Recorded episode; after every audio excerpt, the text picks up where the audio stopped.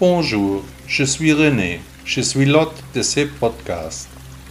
Il y a près de 40 ans, j'étais dans le temple Shaolin en Chine. Y vécu de nombreuses années, appris les arts martiaux et le bouddhisme. Aujourd'hui, je transmets les enseignements de Bouddha selon mes idées. Profitez de l'épisode d'aujourd'hui. Le vouloir. C'est incroyable ce que nous voulons. Nous voulons de l'air froid en été, mais nous voulons qu'il fasse confortablement chaud en hiver. L'eau de la douche doit être chaude, personne ne veut se laver à froid. Les jours de grande chaleur, nous attendons que l'eau nous rafraîchisse. Les personnes à la peau claire achètent volontiers des autobronzants, les personnes au teint foncé ont très souvent recours à des produits blanchissants. Les personnes malades veulent guérir, celles qui n'ont pas de problème de santé veulent des choses totalement différentes. Ce qui caractérise tous les êtres humains, c'est le vouloir, l'envie permanente, la recherche du mieux et du plus.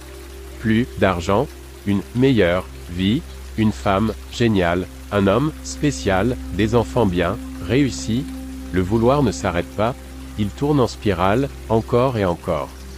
À peine un souhait est-il satisfait que les gens veulent déjà autre chose. Nous savons par Bouddha qu'il recommandait à ses disciples d'abandonner tout, vouloir, et désirer.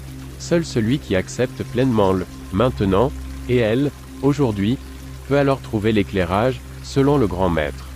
Selon les règles de la pleine conscience, nous devrions toutefois être satisfaits des choses et des personnes que nous avons autour de nous. Ceux-ci nous ont été attribués par le destin, c'est notre karma d'être justement, maintenant, et ici, le scénario de notre film personnel est déjà établi, nous ne pouvons rien ou presque y changer. Qui aurait-il de mal à aspirer à une nouvelle modestie, à voir les choses de manière positive, à traverser la vie avec attention et décence, à essayer au moins Rien? Bien que tout soit déjà écrit, il est vrai que de nombreuses personnes n'ont pas encore réfléchi à ces circonstances, elles n'ont même pas encore eu l'idée de réfléchir vraiment à leur vie et à leur moi. Peut-être qu'ils n'avaient pas non plus l'envie de se lancer dans de telles idées, d'examiner de près l'enseignement de Bouddha. Beaucoup n'en avaient certainement pas encore entendu parler et ne savaient pas non plus quel pouvait être l'essence exacte des paroles du Maître. Le Bouddha a dit que toute souffrance provient de désirs inassouvis et irréalisables, et que c'est donc l'inaccessibilité de nos objectifs qui nous rend malheureux. Lorsque nous regardons la Lune avec un être cher, nous ressentons du bonheur. Si nous regardons la même Lune seule et de mauvaise humeur, nous devenons généralement encore plus tristes. Est-ce la Lune ou l'humeur vient-elle de nous? Ce n'est probablement pas la Lune, mais seulement nous, l'humeur vient de l'intérieur, elle est déterminée par l'ego, elle dépend de la volonté et des désirs. Que voulez-vous donc, cher lecteur? Et pouvez-vous imaginer de vérifier une fois le désir et la volonté? D'où vient le désir du moment?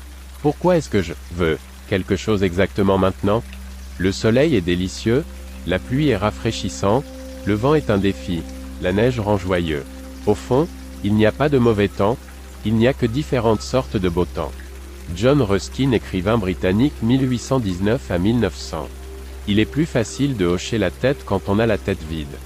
Zarko Petan, écrivain slovène 1929 à 2014. Et là où les choses naissent, elles disparaissent aussi, comme il est prévu. Antiphon, philosophe grec 5e siècle, avait CHR. Sans souffrance, aucun caractère ne se forme. Ernst F-R-E-I-H-E-R-R von F-E-U-C-H-T-E-R-S-L-E-B-E-N, poète autrichien 1806 à 1849. Merci beaucoup d'avoir écouté le blog de Bouddha. N'hésitez pas à visiter mon site web. À demain.